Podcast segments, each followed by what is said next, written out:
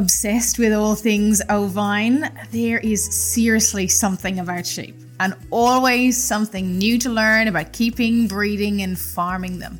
Welcome to the Sheep Show podcast. I'm Jill Noble from Holston Valley Farm and Sheep Stud and your host. The Sheep Show podcast exists to help you no matter where you are in the world, what sheep you breed, what size your flock is. This podcast will help your sheep knowledge and your shepherding confidence grow. And it's a two-way street. I love to hear from you and find out how your sheep journey is going. Contact me via Instagram at Holston Valley Farm or via email jill@holstonvalleyfarm.com.au. Come along on this episode as we explore the amazing world of sheep and sheep farming together.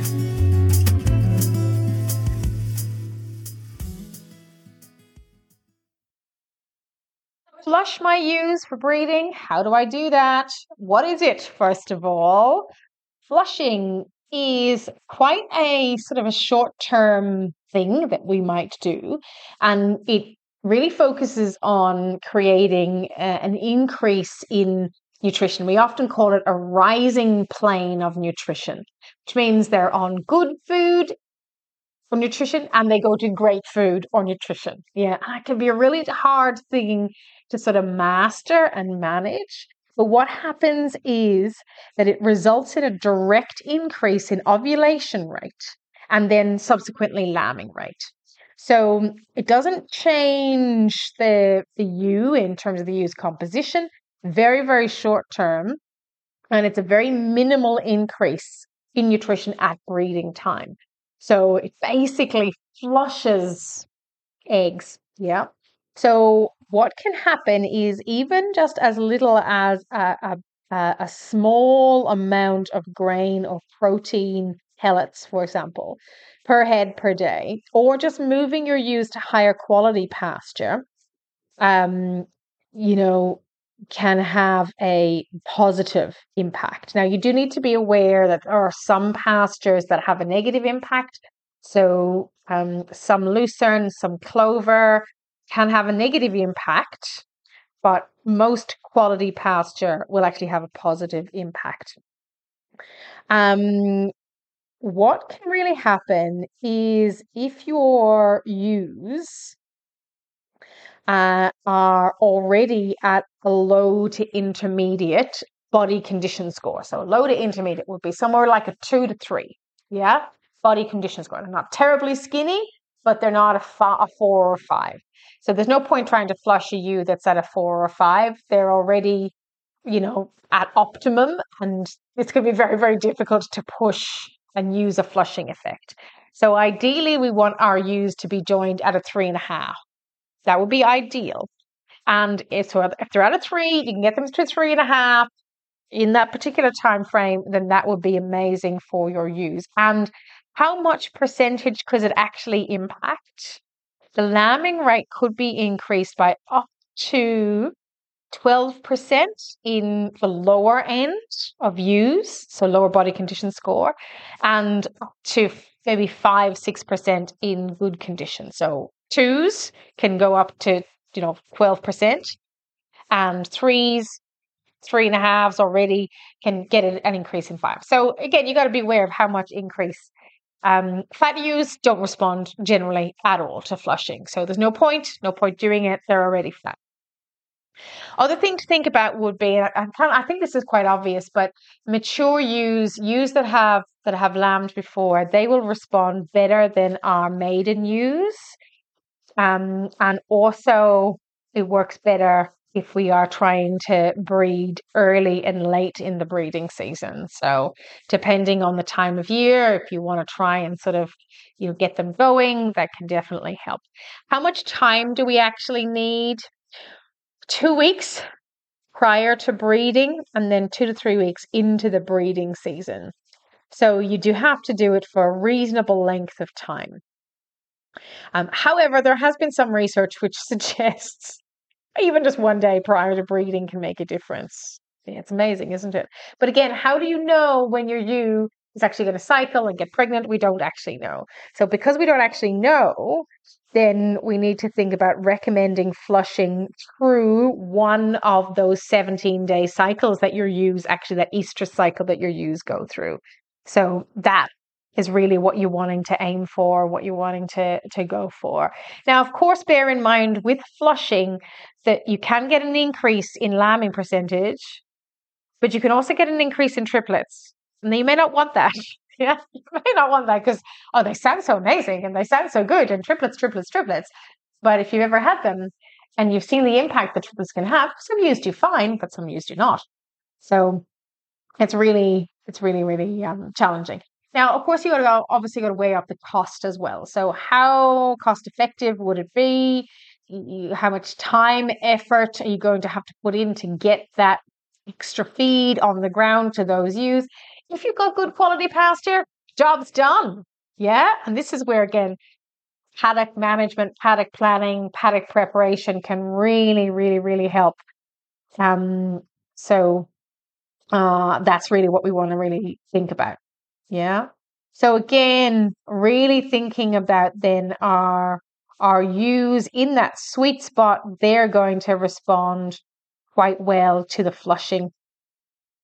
As much as we possibly can. So those are the ones to really, really focus on. If you can, if you're at a situation where you could actually do it as well. Yeah. So anything that will increase that body condition score by just a half. Yeah. If they're in that sort of already in that sort of, you know, okay to good range, that's where you're going to get the result. So this really gets us thinking. I think there's a sort of a bit before this really in terms of, I find anyway, in your ewes being on sort of maintenance rations. Yeah. So I like to have my ewes not on not on amazing feed beforehand, and not overly fat beforehand, good condition, but they really, because they're dry ewes from post-weaning, from weaning to joining, they're in that dry ewe stage, they really don't have very much demands on their body. They're not lactating, they're not getting pregnant, they're not flushing, you know, they're, for us, they shed their wool, but chances are for you, they might be growing wool, but generally wool is associated with poorer quality feed anyway, better quality wool, that is.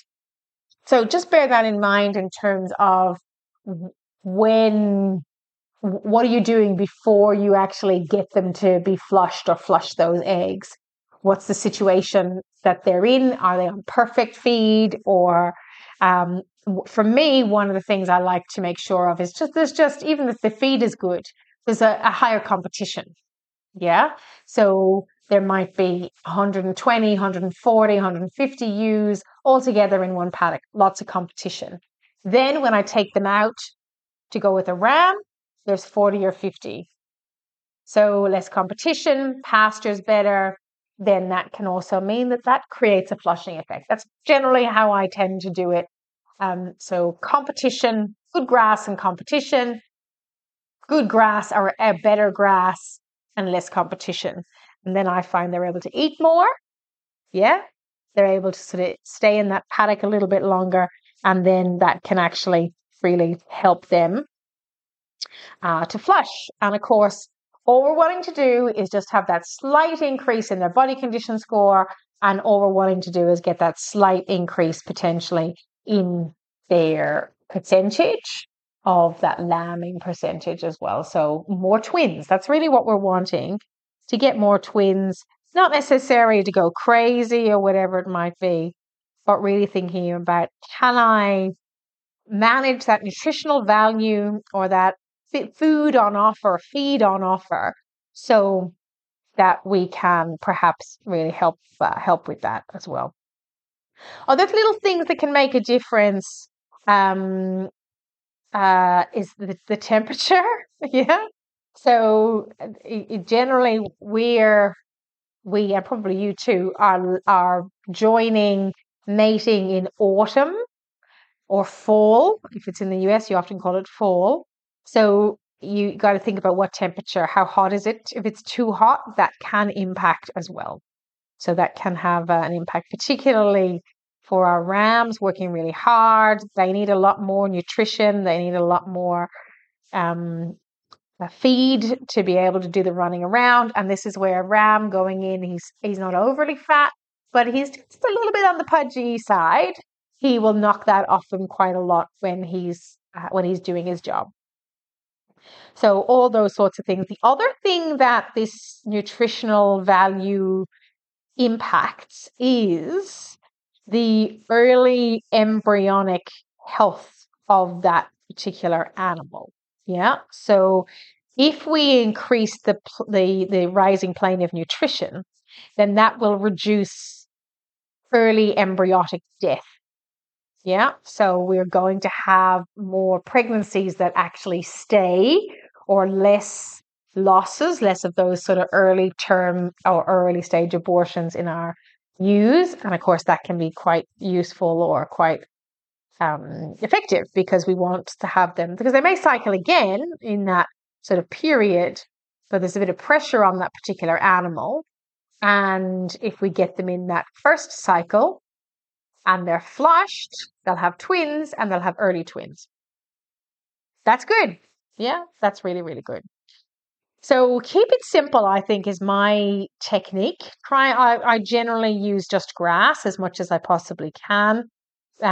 Trying to think about the fact that my rams go in, my ewes are on a rising plane of nutrition. They've been on better nutrition, and now they're going into smaller flock numbers, even better nutrition, and that can really help. And then also thinking about that embryonic attachment to the uterine wall.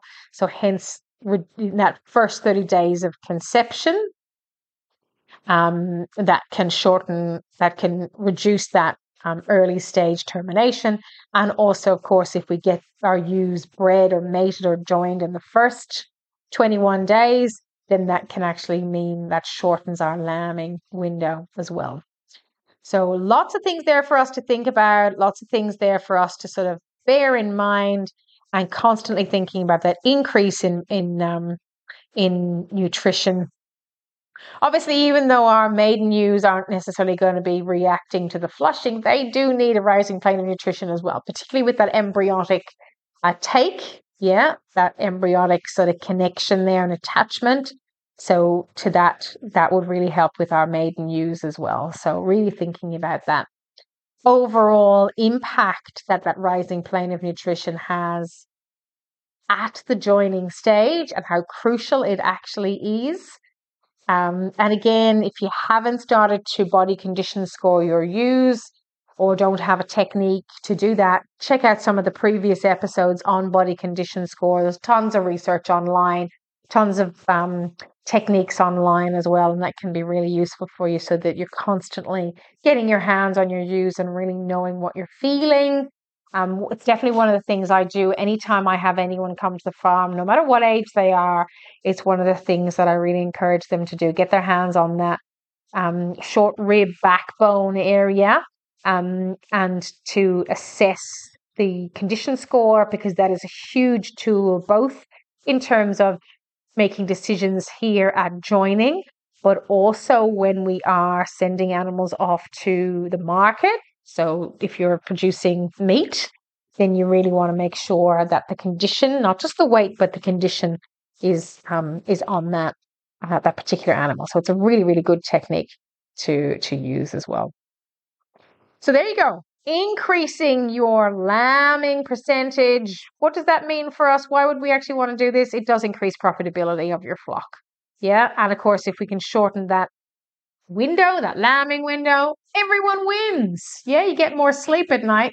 And if you're anything like me, your husband doesn't say, "When is lambing ever going to be over?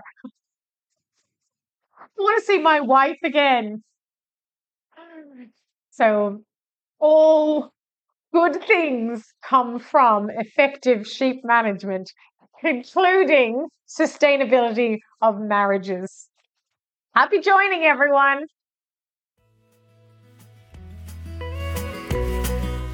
Thank you for listening to this episode of the Sheep Show podcast. Please take a moment to share this episode via your podcast app, email, or social media channels. Each share helps us reach listeners just like you who can benefit from our sheep-focused content. Let me know how your sheep journey is going. Contact me via Instagram at Holston Valley Farm or via email jill@holstonvalleyfarm.com.au. Until next time, sheep well.